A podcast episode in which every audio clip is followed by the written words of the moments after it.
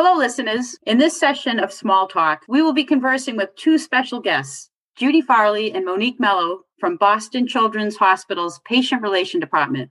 My name is Teresa Shannon, and I am the Nurse Education Coordinator for 9 East, an inpatient medicine unit.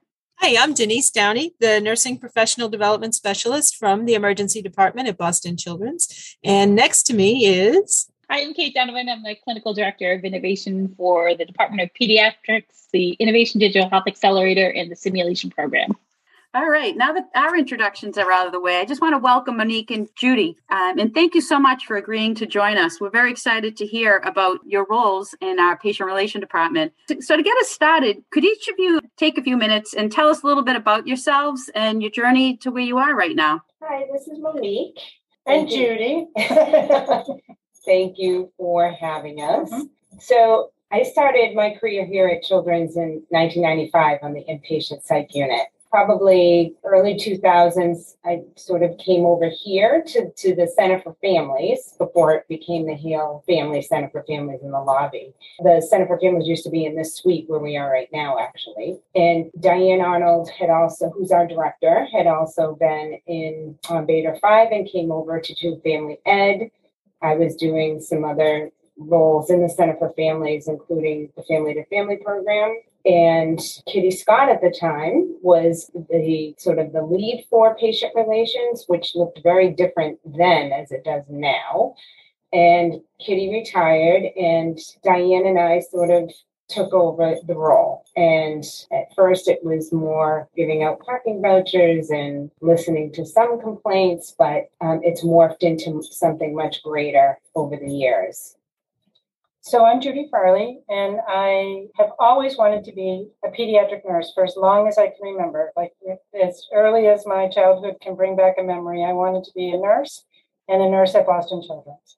And so when I graduated from school, though, in, in 1980, I couldn't begin in pediatrics because you had to have adult experience. So I began my role at Mass General on the neuroscience unit because it was a position available. I did. I was just going to get my adult experience and move on over to children's, where my goals and aspirations were. I fell in love with neuroscience nursing. I had an amazing experience with great leaders, great mentors, just brilliant nurses. And I was very happy there, but I started to get further away from my original goals and aspirations to be a pediatric nurse. So I stepped back and looked at children's, and they actually had a neuroscience unit, Division 33. So I applied, bringing my clinical experience over to pediatrics, and fell in love even further, um, and have been here ever since. And I've journeyed through many different roles from a staff nurse in neuroscience, Division 33, to, to level two nurse um, on Division 33, and then got hungry again for more experience, um, sat for the board for um, certification in neuroscience nursing, but wanted more. So chose to go to graduate school, and I picked the University of Pennsylvania because it actually had a great neuroscience pediatrics clinical nurse specialist role. Completed that with again, great experience. And my intention was not to come back to children's right away, eventually to come back to children's. But I thought um, it was a great time to look at the rest of the country. Children's had the best job, so I came back to children's and have been here ever since in a variety of roles. So, clinical nurse specialist, and then moved, had the opportunity to move into the role of director of neuroscience nursing under Eileen Sporing's leadership, and that was an, an enormous privilege and probably my favorite job of all because I could be a resource to staff to help change patient care. And that's really what I love to do is support patients in whatever way we can do that. That job allowed me great opportunity. And it grew and grew and grew. And it grew beyond my ability, at least the way I felt, to do it as well as it needed to, because it was coupled with a growing family. And so I needed to make a painful but personal decision that it was time to step out of that favorite role when we became um, expecting our third child. So that was in 2001 he was born. His name is Kyle, and he's magnificent, and he just turned 21. But I stayed in very much in, in a variety of different roles. Basically, Eileen asked me to uh, be available to help in any way, be it writing on the magnet team, writing you know policy procedures. She was very supportive of me being able to work from home and manage a growing family and caring for elderly parents, which led me up to about 2009 when the DMH mandated that every institution with a locked inpatient psych unit have an identified human rights officer. So Eileen asked me to write the position description, which was very, you know, again, kind of what had been happening. Lots of things came across my desk. And when I wrote that job description, I thought I would love this job. It's everything I love about nursing patient advocacy, teaching, support, collegiality. Um, and I asked her what her plans were, and she didn't know because it was a new position. So I asked her if I could give it a try. I felt like I had everything it was looking for. I knew all the policies and procedures. I had written most of them over the years. In my role as clinical nurse specialist, I knew how to consult, be a part of a team, but not take over, and really be balanced. And she said, give it a try. I didn't even really know what it would mean hour wise. Um, so began relationship building on Bader 5 and learned how to participate as a part of the team without being a part of the team and be a support. Really, my role is to inform and educate patients, families, and staff on their human rights. And human rights are different. It's a little bit of a subspecialty of rights on the lock unit because the fundamental right of freedom's been removed. So the Department of Mental Health has actually identified six fundamental rights that are unique to Bader 5 and now 5 West over in Waltham. Um, and my role is to make sure that those are really uh, supported and enforced. And the staff that I have the privilege of working with, it's never a concern that they're not supported by them. It's that kids are informed. So I rotate, you know, I round on the unit. I meet with the kids. They all know who I am. Um, I'm a part of many team meetings. Any way that I can help inform families, children, and staff about how they can best be heard. That's actually how I describe it to kids here how to help your voice be heard and be understood. It may be that that voice is one of confusion, but it is their voice and needs to be heard and help to support that. So that's my journey at Children's over the years. And actually, my role is also available throughout the house. Teresa and I have worked together on many tough cases on 9 East um, because of our behavioral health population exceeding our capacity. Um, the tough part about that is those rights aren't just rec- recognized outside the locked unit. So kids actually have less opportunities when they're not on their locked unit when they're in need of psychiatric help. Um, and that's a, a challenge for all of us, I know, that we're working on remedying. So well, thanks, Judy. Um, I know you referenced about the work you've done with us on 9 East, and it's been immensely helpful. And one of the things I think our staff learned was when we thought about patient relations, I know when we have a difficult family, the course of action we usually ask is that you know you involve the charge nurse and then if uh, that can't resolve the issue we'll go up to the clinical coordinators or nurse managers um, and then the next thing is to hand a patient relations phone number and say here you go these people will help you so we look at it that way is, you know you're advocating for the families and kind of helping us in that you know when we get into a situation with uh, upset parents helping to navigate that. And i know there's a lot more the services that patient relation um, departments provide. But before we get into that i have to say one thing that you said judy at one of our staff meetings that really resonated with our staff. We had a particularly uh, challenging case um, with the patient as well as the family and I think our staff was feeling pretty helpless because we, we're used to like the patient rights and they have the right to refuse, you know, certain cares if they don't want it. And one thing you said was safety trumps rights. And that really, I think, helped our staff um, immensely feel better about the the care that they were providing and kind of empowering them um, to look at a little differently how we're caring for our behavioral health patients um, and other families as well um, since we're kind of in a culture where at times we can experience people getting upset. Judy i had a question for you. You were mentioning how you transitioned into the role of the human rights officer was there any additional training or anything that you had to do that was specific to learning how to be a human rights officer? That's a great question, Denise. Yes, thank you. The Department of Mental Health actually has an annual training for the role of the human rights officer because any institution that has a locked unit has an HRO. So that is held in a variety of places throughout the state to try to do all of the, you know, catch everyone who's available. And that's a mandatory education that come, uh, is about four to six hours. And actually, I invited Monique to join me in that a, a few years ago because she covers when I'm not here. And there are unique languages that you need to learn um, to be able to hold to a right. At times, it means limiting some practice for and using the right language helps people understand. Like earlier today, we needed to meet with the family to inform them that they weren't going to be able to visit their child because their visit is causing him to be so dysregulated that he's unsafe. And he's unsafe, they're unsafe, staff is unsafe and staff have managed it with exquisite expertise, but it, it's just this the success isn't there yet. And, you know, after much discussion and much dialogue this morning, it became a decision for at least a reset for a few days. Still visiting via Zoom, but looking at that on Bader 5, visitation is a is a right. And it's actually a right that a child can deny as well. They can say, I don't want to see my parent, but we can say, your visitation can't happen right now because of safety issues. So that's a uh, almost a liberty that allows some more control to that environment of care because it's a milieu. You don't have that ease on, although you certainly can still do that on non-locked units. So that comes from the training is using that language very carefully and making sure that it stays balanced. And actually just reminded me too, um, Denise, with that, that the decision to place the human rights officer role within patient relations was not um, lighthearted. It was where does this role best fit in the institution because it really needs to be unbiased.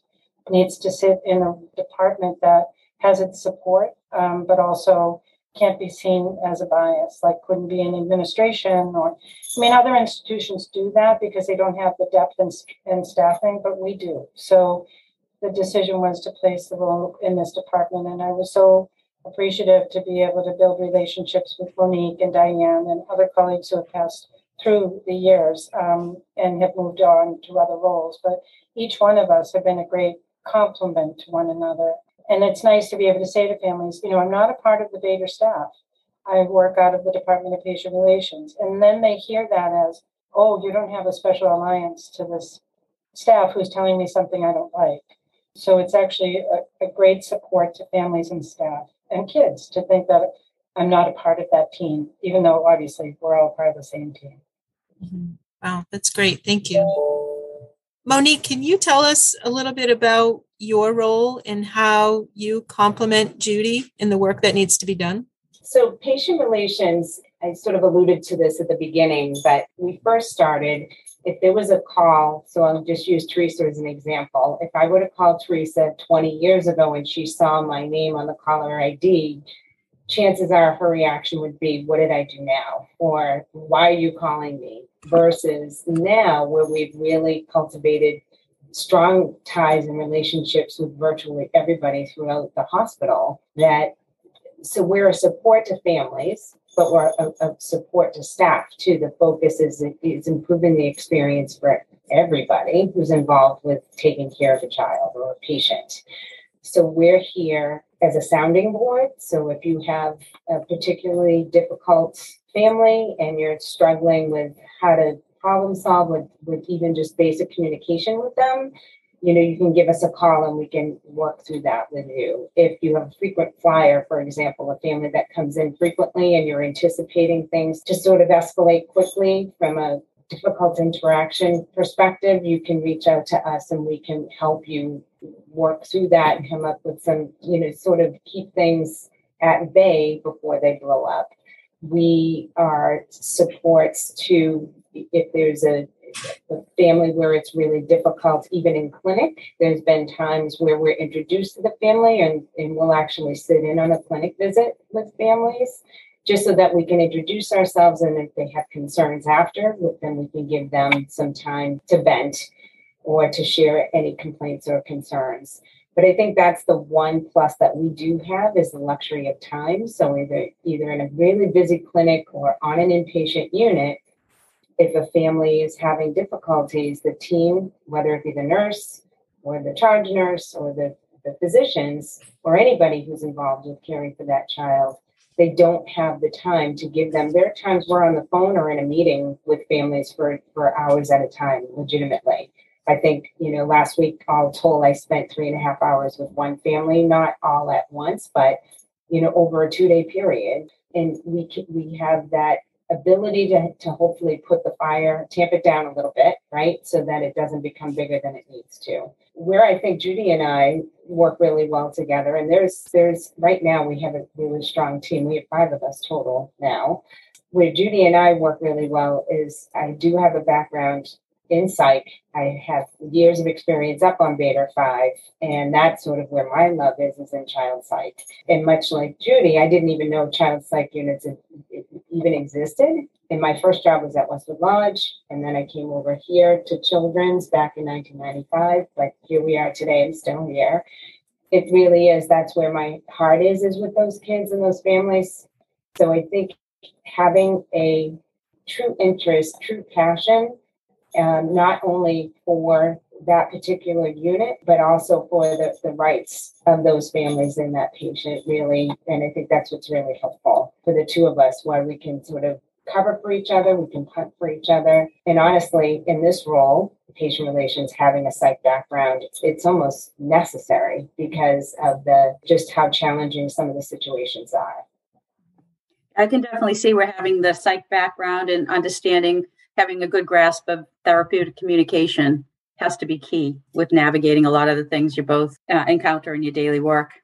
Yeah, and the and in nursing skills too, as far as critical thinking and problem solving, and really peering down what the issue is, making a plan on how we're going to address it, and and then the follow up.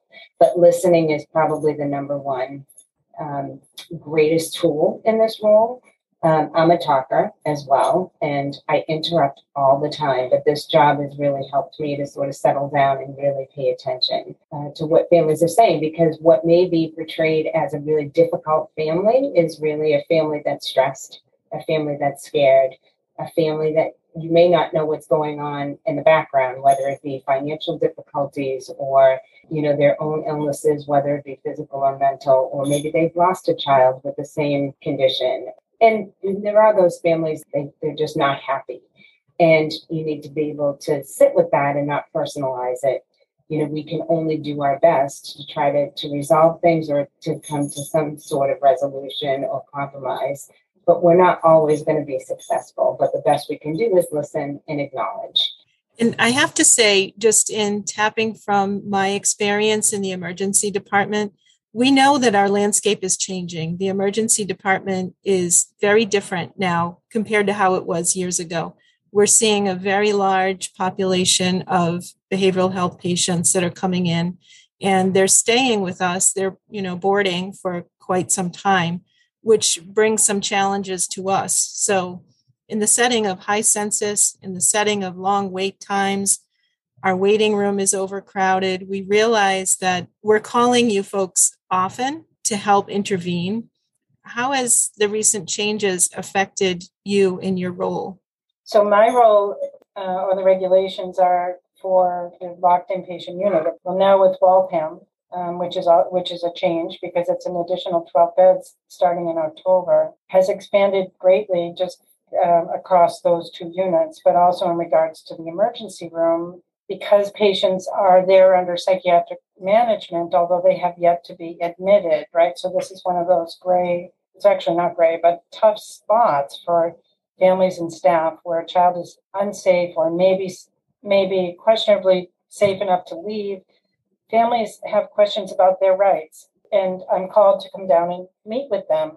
Do I have the right to take my child? I don't agree with staying here waiting for a bed and helping them understand really the truth of their rights, which can be limited once their child is deemed to be so unsafe in terms of leaving. So, encouraging them to, well, informing them with the truth and the facts, but also encouraging them to continue to work with their clinical team, that their interest in, and their best focus is always in the care of their child. And so, leaving the emergency room is not necessarily in their best interest, let alone attempting to leave and then having some boundaries placed or limitations to their visiting. So I find those calls are helpful to de escalate a family and help them then weave into work with the team throughout the course of their stay. The difficulty for me is I wish that I could be more proactive in that because I think if I could round and actually say hello and how are you rather than them reach to the point of needing to speak with me, I could actually prevent some crises from evolving. I say that not just from my experience in the emergency room, but I, that's how I operate on Bader 5 and 5 West. I meet with every kid. I know them. I know their families. And, you know, the issues of complaints and uh, concerns are limited because of that, because information is power and we're all so busy. And my information can be very specialized, right? It's a very specific, targeted information to help a family.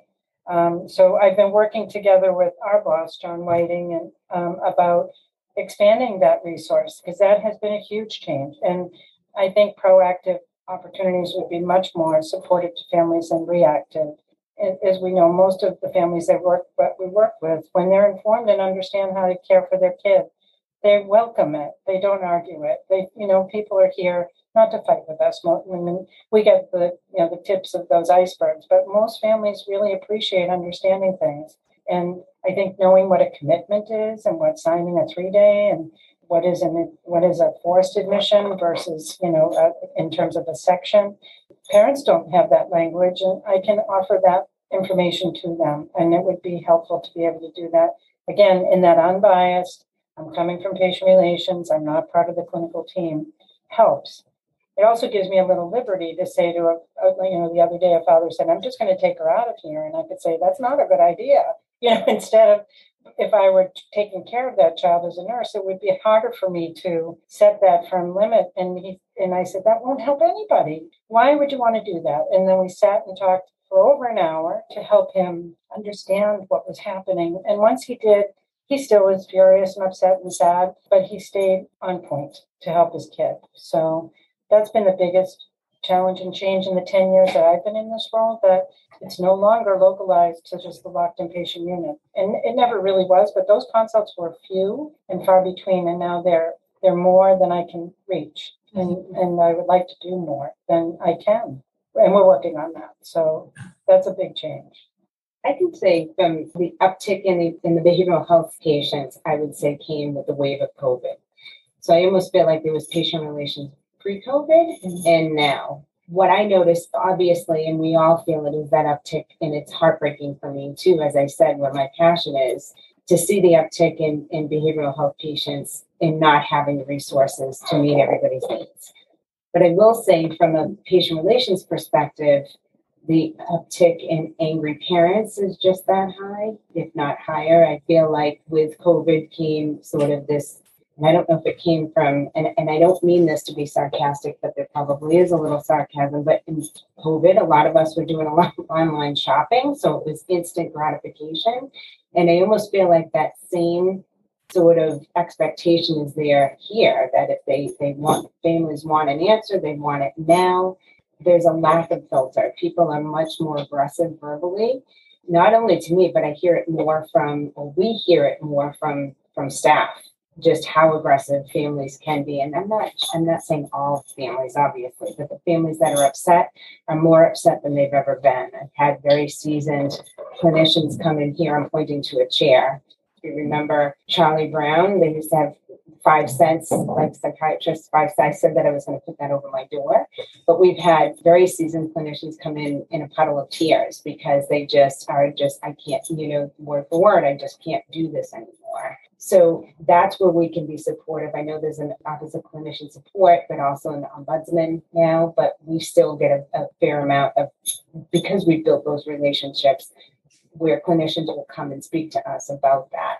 I do a, um, an in service for basically it's called managing difficult interactions, and I've done it in the ambulatory programs, the ED out in Westwood for the financial group because you can imagine how upset families are when it comes to the bills that they receive. So it's just a, an overview of patient relations, but just some helpful tips and some strategies that folks can implement if they're dealt with or facing a really difficult interaction. I used to do it maybe four times a year. And I would say once we started to come out on the other side of COVID, I was doing it up to three times a week. Mm-hmm. Like I had requests, like multi, I had to turn turn down the request because we got so many. So I would I would say that COVID has brought that, and I would I'll also say that in regards to the to the emergency room, we do get called down and happy to support your team. Um, it's just that's the one thing I love about this job is the relationships that we've cultivated.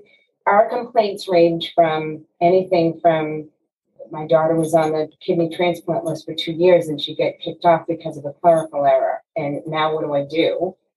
To I'm calling my child receives I receives IVIG in Waltham and I'm expecting a big clinical concern, but it's about the chicken nuggets being cold or they didn't serve chicken nuggets and that's their complaint. I start my day off with a with a to-do list and it, it nothing goes as planned. I like in the patient relations office to be an emergency room through the phone. The phone is ringing, much like that door swings open, Denise down in the ED, except you never and you never know what's going to be on the other side. It could be, you know, a minor injury or it could be a code. You know, we have liberties, obviously, of a code that's different, but it is that can escalate that fast. So, and if the volume is very high, the phones are, are ringing, and each each call, it's that person on the other end needs to hear our voice as if they are the only person in the world. So, I do feel like patient relations is like an emergency room, only using the phone. I love my job. I love what I do. And it's because of being able to help the families that do come here for our help, wherever they're coming from and whatever their needs are. I've had a day that I, I didn't have lunch yet. Not that I care about that, but it happens every now and then. I did manage to get to the bathroom um, and I kept up a little bit on my hydration. But I it was a great day because every single place I went, I could help. And even if it wasn't the right outcome, people felt heard or they felt that things were being considered and responded to. And a day like today, I'll run through here and my great joy comes in connecting with Monique and just saying, you know, how are you? Are you doing okay? Because we are great colleagues, but it's also with, I know her brilliance. If I needed an answer for something quickly, she's got it. And if she doesn't know it, she knows how to get it or where it is. And that gives me such great job satisfaction as well when you love what you do and the people who you work with.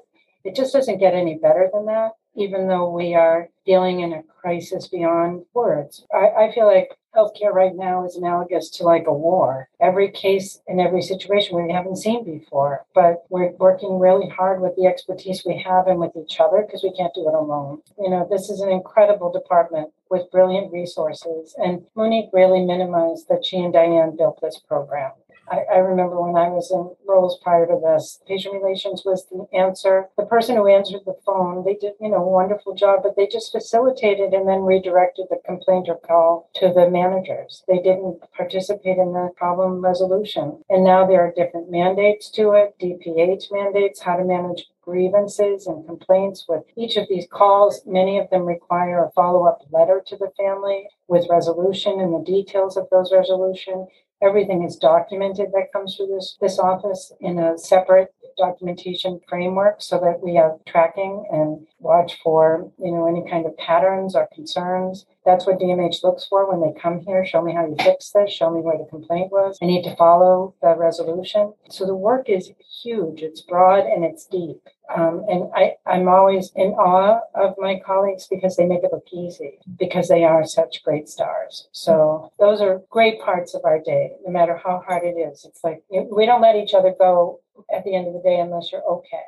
Mm-hmm. And we also tell each other when we need time off or that, you know, this isn't, you're not looking great today. Why? What's going on? We can just interpret that. And you know, the three of you know, working in your career, that's a rarity when a, a coworker says you need time off because it means they're going to have to do more because if you're not here, they have to do it. Um, but it's genuine and unconditional, and that's also so rewarding. I love you guys. love you, man. We also have a really wicked sense of humor that allows for sanity check. Something if these walls could, could talk. talk. We actually call it the vault when you yeah. come in. It's like the vault. The vault is closed. You can't share. The yeah. vault is open. We can share, but mm. which is great there's so many things that you touched on. I mean, I can, I definitely was the one when I saw patient relations come up on the phone. I was 100% that person, like, oh my God, what did I do? For sure. I think what comes up over and over again is that you don't just hear the patient's concerns, the family's concerns, the, the provider's concerns. You listen and you take the time to listen. And I think that is huge for the hospital overall. You, you made a comment, Monique, about families shopping online. Do you think consumerism has changed the direction of patient relations a bit, where people they're looking at for the patient experience a little bit more than the clinicians at this point? Is that something you're seeing? I think it's more, I, and I wouldn't say that this is everybody, but sort of that request for almost concierge medicine, sort mm-hmm. of they, you know, wanting one, this is a teaching hospital. And I think that concept is really difficult for a lot of families. So if you make an appointment with Dr. Jones, you expect to see Dr. Jones. And mm. Dr. Jones, when you call the office, you're only going to speak to Dr. Jones. And as you know, that's not anywhere near what this is all about. So having sort of that one person where they're always having direct access to, I think that that's a really harsh reality for a lot of families that, you know, they made an appointment with Dr. Jones, but they might see the nurse practitioner, they might see the fellow, they may see a resident first and, and not understanding the, the teaching hospital model can create a lot of anxiety for families. But I think the unique role that we have here is, and I use this this sort of phrasing a lot, you're complaining to me because of the cost of because you're in a shared room and here's your poor eight-year-old trying to do a bowel clean out and has to walk past his roommate and his family to get to where he needs to. Like that's horrendous. So the goal is for every patient to have a single room for so many different reasons it's needed and we're we're almost there. But but i get to bring that unique perspective or we get to bring that unique perspective of yes i'm a nurse but i'm a parent first and, and i'm also a consumer. So yeah and i don't get a discount. I always wish that somebody could just sit in here for a day just to see what it's like. I remember somebody saying to me not too long ago i would say over the past few years it was i'd like to do your job. It seems really neat. And i'm like know if I really call it neat, but the whole anonymity behind a keyboard is mm. amazing. The things that people will write to providers, it's to any other human being, really. It, it's really shocking to me. And it, the filter isn't just verbal, but also, as I said, the keyboard. So that's really new too, I would say. But Dr. Google is also another that they bring up their own expertise that they, when they were doom scrolling in the middle of the night, and this is what they came up with. But and again, we only get like a snippet of what the amazing things we do at Children's. It's a very small percentage. And so it doesn't really reflect all the good that happens at Children's. We just are in that unique position of seeing sort of the, the other side of the mirror.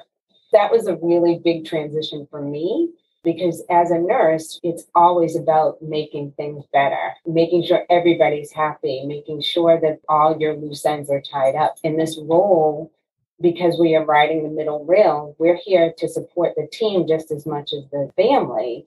And sometimes not everybody's going to be happy. Not everybody is going to feel like there's been a resolution. And it took me some time to be able to sit with that.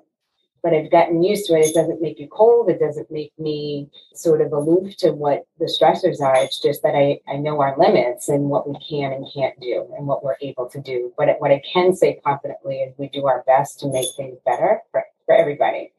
So when a family calls and asks for a patient advocate, we're very clear in stating advocacy is part of our role. And people will ask, what, what does that mean? I'm here to listen to you, but it's really important for me to get the big picture. So of course, I'm going to take your perspective, your feelings, your side of things. But I feel like a situation is almost like a Rubik's Cube.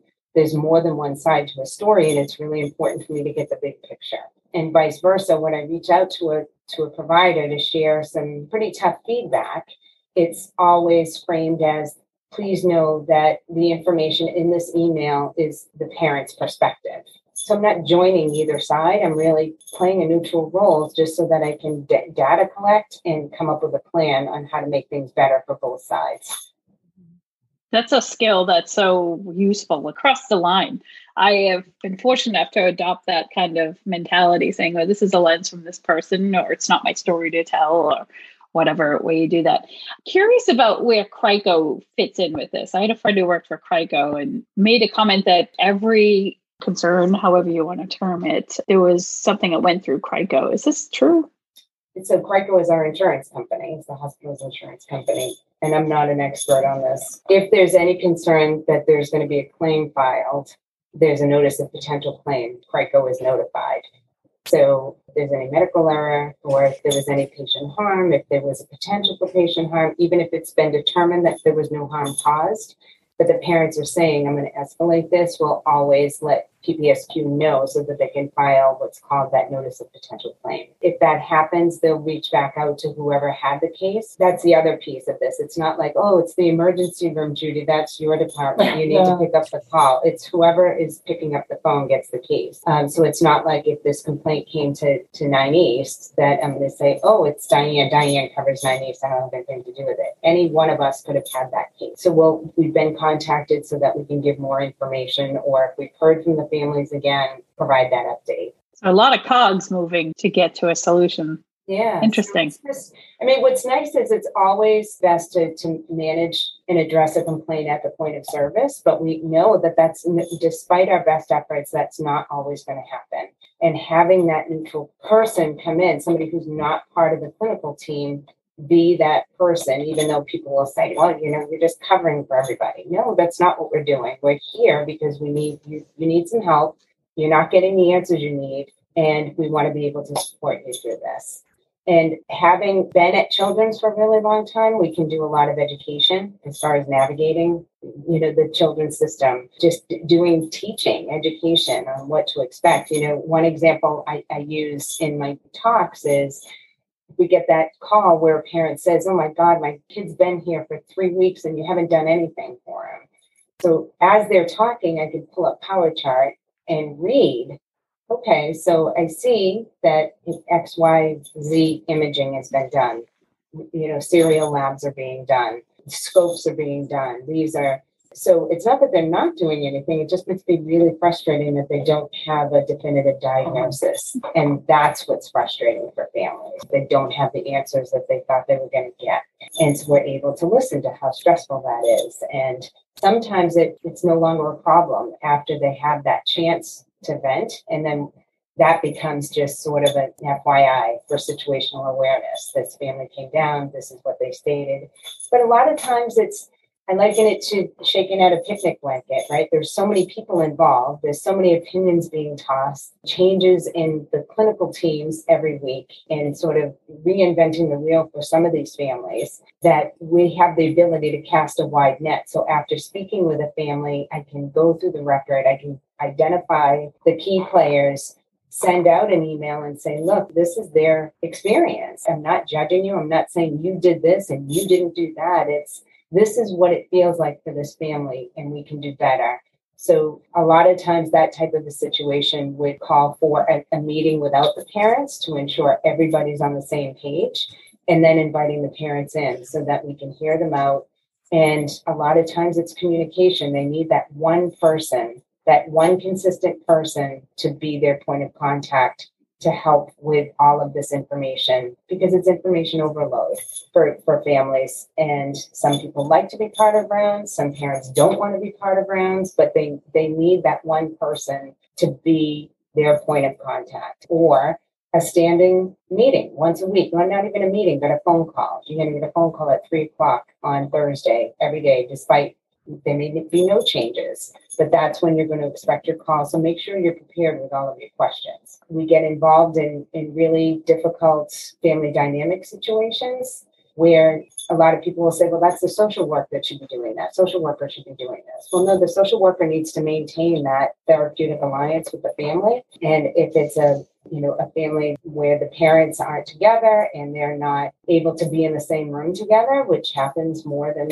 you know, I'm sure you guys have all had your experience with that. It's having that somebody representing the hospital just saying that this has become disruptive to your child's care we want to make sure that you're able to make your own decisions. But if you're not able to come up with a visiting plan that's going to be fair and equitable to both of you, if you know that you can't get along when you're in the same room and you can't come up with a visiting plan, I'm going to make that plan for you. And I don't want to have to do that. We want to give you that power to be able to do that. But if not, we can't have this interrupting the care your child's receiving, and people need to feel safe when they're here. We also are tapped for, they used to be called contracts, but they're now called behavioral expectations documents. So if we have families that are particularly challenging, whether it be non compliant with clinical recommendations, refusing vital signs, not letting staff into the room to assess a patient, if they're extremely belligerent to staff,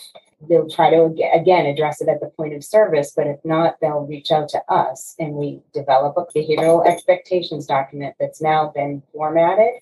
We worked really closely with legal and it actually gets scanned into the medical record. So it's everybody has access to it. It comes up as a contingency, almost like a behavioral patient if you're looking in the record. So if there's kids that have uh, like a behavior plan with BRT, for example, if that's put in there, it's found in the same spot. We write those up. We're the ones that are presenting it to families. We always have the support of our incredible legal team. We we have such a great relationship with them and really feel supported because sometimes it's you know, again, being in the position where you're dealing with parents who are very upset by the time they get to us can, you know, it's one thing if you're sick, but when your child's sick, it's a whole different kind of angry.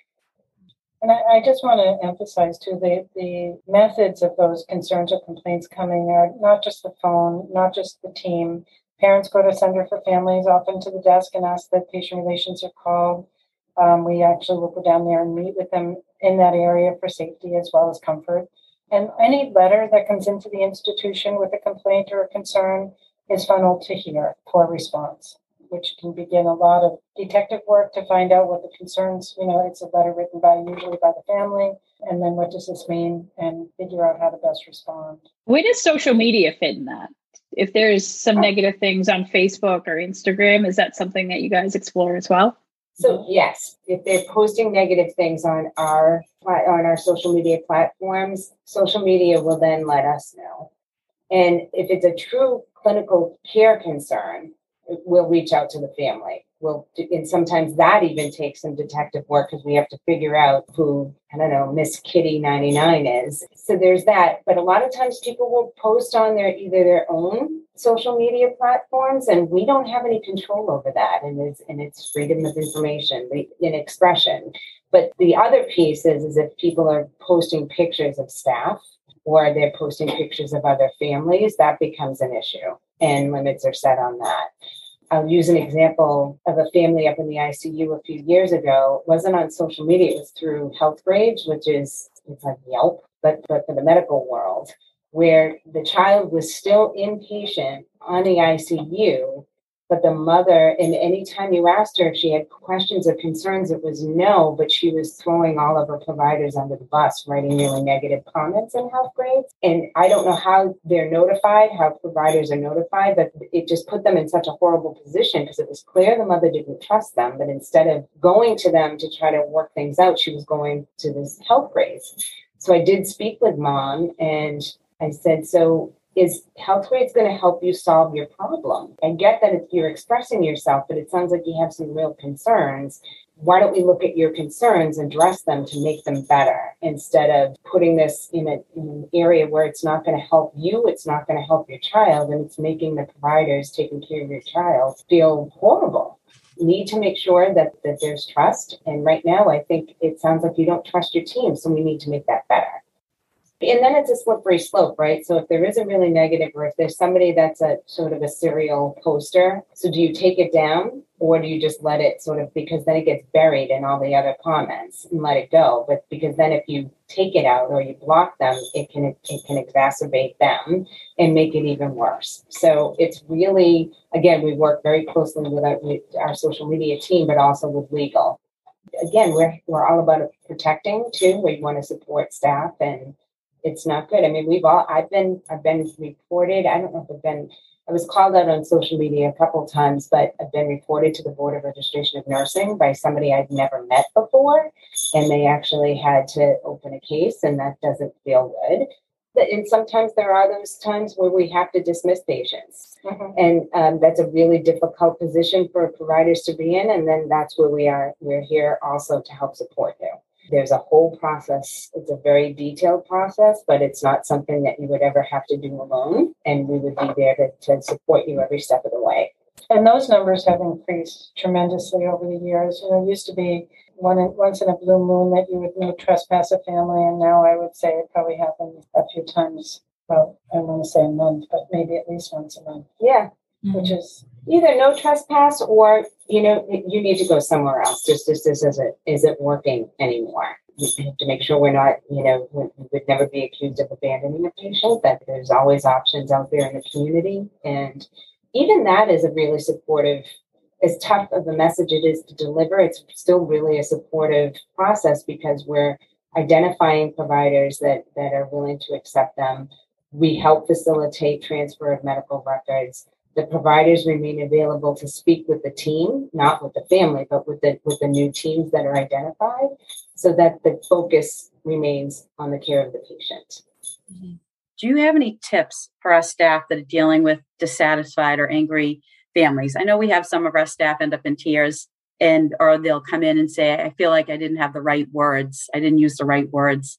Um, any tips for helping yeah. clinicians dealing with these situations? So part of the talk that I do, it was better before COVID because when we met together, we could actually do role playing. So it's, and I get to play the part of the disgruntled parent, which was always a lot of fun, but it's it's practice, right? So how you react to a, to an aggressive person or somebody that really gets you upset outside of the hospital is a lot different than how you would react to somebody who's in your face and, and insulting you, right? Because we're in a culture of the customer's always right, but no one should be subjected to disrespectful behavior. So depending on the situation, I think it's, you know, it's all about nonverbal communication you, you can just read somebody and see if they're upset. I think that nipping in in the bud sooner versus it becoming a raging inferno. And so I would not, I would have a very low threshold for somebody calling me names or somebody that isn't focused on the care of their child, but is really focused on telling you how bad you are at your job. Always enlist the, the support of another of a colleague or your charge nurse, and I'm thinking from a from a nursing perspective. And we're always here, here meaning as a as a sounding board, you know, what could you have done? How could you have done this better? Or is it was it just unavoidable and they were just gonna unload on you? I think identifying that a parent is upset by saying just that, it's really um, it's obvious you're really upset right now so I'll use a scenario of you're walking into a room and it's time for the child's medication, and a parent comes in and blocks you. And, you know, I want to talk about last night, and I didn't like that the nurse came in and made a lot of noise and turned on the lights, and you don't care about my kid, and he's trying to rest. I, you know what? I hear that you're upset right now. I really need to get his meds, and then I'm happy to speak with you. And if it continues, then you can step out. I'm going to be right back step out of the room, enlist the help of a colleague or the charge nurse who can then intercept, be that person to talk to, to the dad, while you, as the nurse, does what you need to do by, you know, changing bags, giving meds, that type of thing, so that you can tend to that child. If at that point it's still not helpful, patient relations is a really appropriate next step. And I, I, would just add to that that it's helpful to stay focused on that child and that family. You know, sometimes we're so outstretched that, and we want the family to understand why we haven't been able to be there because you're taken care of or you were in a code. And that child and that family, quite frankly, are not interested in why you're not there. They want, are interested in why you, what they need. So addressing the need and not feeling you have to excuse yourself because you were attending to somebody else whose needs were greater, but just staying focused on that patient, their needs, knowing what they may need to hear at that moment, including maybe nothing right then, like Monique said, to disengage. But I know I see that a lot, or I hear that a lot from families and be like, I hadn't seen a nurse in this much time, and then the first thing they told me was all the other things they were doing, and of course they were, and they were probably completely out straight with acuity or managing another very difficult situation. But that family doesn't need to hear that; it only ignites them further, and they don't feel heard. So I think proactively bringing in your resources, and also it's okay to be just not have to make an excuse because those excuses are real and they're real to you um, usually doesn't help. And it's just, you know, our compassionate side to always make things better. We sometimes take fault, and there isn't fault sometimes when you can't be so immediate. It's just a reality. It goes back to that consumerism, Kate, that you mentioned earlier. It's like how fast, you know, people are expecting. I think that is part of our world today, the instant, instant, but then some of it's in reality of how scared people are too about what their kid needs and assuring them you're here for them. It's okay. I'm sorry I wasn't right away but I'm here right now. What can I do for you? Rather than I was busy with another kid who needed me. You know, that's because we want to justify and make it better, and that might sometimes be throwing fuel on a fire. That's excellent advice because I think as nurses um, and clinicians, not just our nursing colleagues, but you are apologizing a lot for mm-hmm. things that are really out of your control. And it's probably more important just to validate. I apologize for your experience. Yes. You know, your it's it is how you're experiencing it so sorry for that experience. So not to dismiss it, but keeping it in perspective. Right. I mean, and we've had I've had calls where, for instance, I'll pick up the phone. You're the fifteenth person I talked to. Mm-hmm. You know, what are you going to do for me? And I need it. Well, okay. So I know I'm so sorry that I'm the fifteenth person you've talked to, but this is our first conversation, and I really want to help you. Well, nobody else could. So why are you going to? What are you going to do differently? Start. My name's Monique. Can I have your name? Let's start fresh. And even just with that, sort of acknowledging that things they're really frustrated, apologizing for their experience, and letting them know that you're really interested in helping them. Mm-hmm. That's just, you know, one example. There are so, I mean, we could talk, this, this could go on for days for our mm-hmm. examples as far as you know, the types of interactions and what's helpful. But it's it's almost like yoga. It's a practice. Mm-hmm. And it's because we're saying these particular phrases and we're able to pull them out of the hat. We have two fairly new team members who both of them have said at different times is I'm learning most just by listening to what you're saying to families. And again, they're not canned responses, they're sincere, but they work and it's they're successful in sort of either calming a person down, letting them know that you hear them, letting them know that they're not going to fall through the cracks. We practice a lot of closed loop communication. Oh, I'm sorry you couldn't get through to GI. Let me call I'll make sure someone calls you back. Instead of that, I would say, you know what? I'm really sorry you've tried for three days to get through. It's really important information for us because if it's happening to you, it might be happening to other families. So what I'm going to do is I'm going to reach out to the appropriate people. I'm going to let them know. I'm going to have them call you, but I'm also going to have them call me or let me know that they've connected with you so that I know your needs are met instead of saying I'll pass it on. Like something as simple as that can can just bring a family from a 10 to a 2 mm-hmm. And we use it every day. That's the type of quick like today was one of those days. Some days it doesn't look like we're busy because i have four cases but they were four cases that were two hours apiece and have been ongoing. But today was one of those days where i felt like i was putting little fires everywhere out. And some of the questions that you had asked prior to, to the podcast was what excites me about this job. What it's never the same day twice. I don't do well personally with mundane. I, am either at a 60 to 100 or I'm asleep. And, and I, I like that. I like the pace of this job. But I also like to help. I'm a people person, I'm a very social person, and I like the interactions with people. Again, I feel like a broken record, but I really value the relationships that we've created in this role and we really changed the base of patient relations from somebody that people like people like oh they would like run in the opposite direction and now it's oh my gosh you know i'm so glad you're here thank god it's you who picked up the phone you know those types of responses from families i mean from from staff in particular i think that that closed loop is a great um, reason for that it's another piece of advice, Teresa, I think, to the staff is that don't overpromise. You know, that promise, I mean, assure people what you can do and then hold to it because that's where that trust builds. And then people feel cared for. You know, and it may be when, so when you receive a call and it's a complicated concern, and my response would be there's a, you know, first again, I'm sorry for your experiences. Um, there's a lot here to follow up on. So I will begin reviewing it, and you should hear back from me by next Wednesday. And if I can't get back to you, even next Wednesday, if I can't, if I don't have any information, I still will call on Wednesday to say, um, I don't have any more details, but I'm working on it. This is what's going on to date. So you continue that uh, assurance without over promising. Of, I'll fix this, it will be okay. We don't know.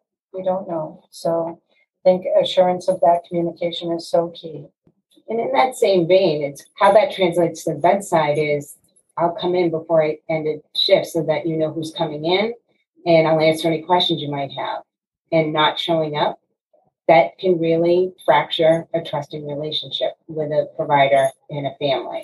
Follow through. If you say you're going to call, then call. If you say you're going to pop in, then pop in. And it's something that simple that can just solidify a, a bond that makes your relationship again that that trust needs to exist in order for that therapeutic relationship to flourish so i'm sure you guys have a ton of uh, reach out if you will what organization tools do you use to keep up with everything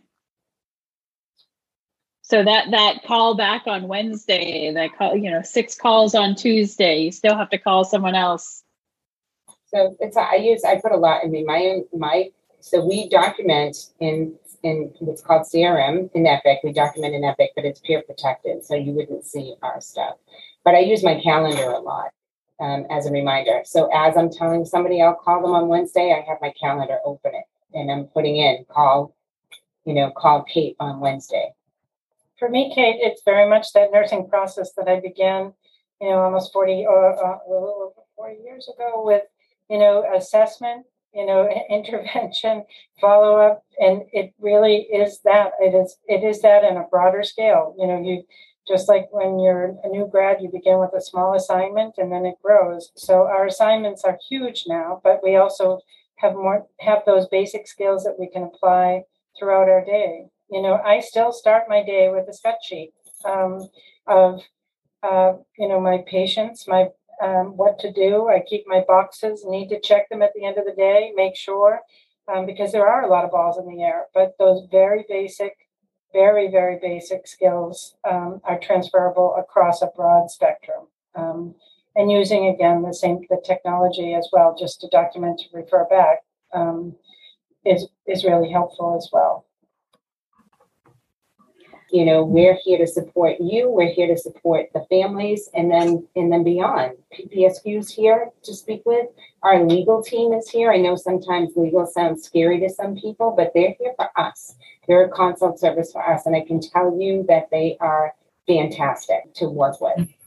I also have to say too though as the patient relations the focus yes is the patient and family but I'm just so impressed with the way that you also focus on the staff and support the staff through these difficult situations. And you do it and you make it seem so seamless the way that you're able to just enter a situation and make it better. So I really want to thank you too for your talents and your team as well. And thank you. I mean, it's clinicians like you and it's and it's teammates and colleagues like you that makes our job easier so when we reach out and we tell you that there's an issue, we're not saying you did this. We just want to partner with you to to to to talk about this and what what you know where is the kernel of truth or what can we do to make things better. So without you, we wouldn't be able to do our job. So we appreciate all you do as well. We do often in our work environment say how privileged we feel to work with you that the expertise you bring to the bedside, to these children, to their families is phenomenal. We say, I don't think I could do that. I don't think I could do what we're asking of, of this nurse, of this social worker, of this team. Um, and we feel honored to be a part of it. You know, in many ways, one of the meetings I was in today, I said I have a 30,000 foot view of this, you know, I, which is a, I think a, something I can offer to that team to help, but also um, I'm, I'm just in awe of the work that they're doing. And I think that Denise, that's why it may I, am so glad that it feels that way, but that's you make it that way as well. You mm-hmm. welcome us, you ask for our help, you listen. I think that's a mutual respect that really makes it easy as well. So mm-hmm. you are magnificent in what you do, and it is I am awestruck most days at what I see and what we do, which is why it's heartbreaking at times when people will complain about something. Then it's like, do you know what else they did? You know, mm. what do you? Com-? But it's part of the you know human element, right? The work that goes on in this institution across the spectrum, and that's the other thing. This is covers the entire enterprise, so to speak. It doesn't just cover 300 Longwood, and the work that goes on across the spectrum is just beyond description for brilliance you know, we come to work with the intention we're going to do good. We're not coming here to upset anybody or cause anybody harm. It's a very complex system we work in. And like you guys mentioned, there's a lot of moving parts, whether it's on the front line or beyond. You know, I, I say this all the time patient wouldn't be here for inpatient care if they didn't need nursing. If they were stable and able to leave, it would be because they didn't need nursing care. And so we are the heart of this institution. And I believe that from my heart. It's what I love about Children's Hospital to be able to make such a difference. It is the nurse who patients are here for after hours or after that visit. If you just needed that visit or that day surgery, you could leave. But when you need a nurse, you stay. And that's what we're here for being that direct care provider, also sometimes you're the direct assault to nursing care is what people stay here for. So we own that and we should be so proud. Amen. Amen. I think what's uh, such a privilege about doing these these podcasts is like you can have like the worst day and come to these podcasts and it just re-energizes your love for working here.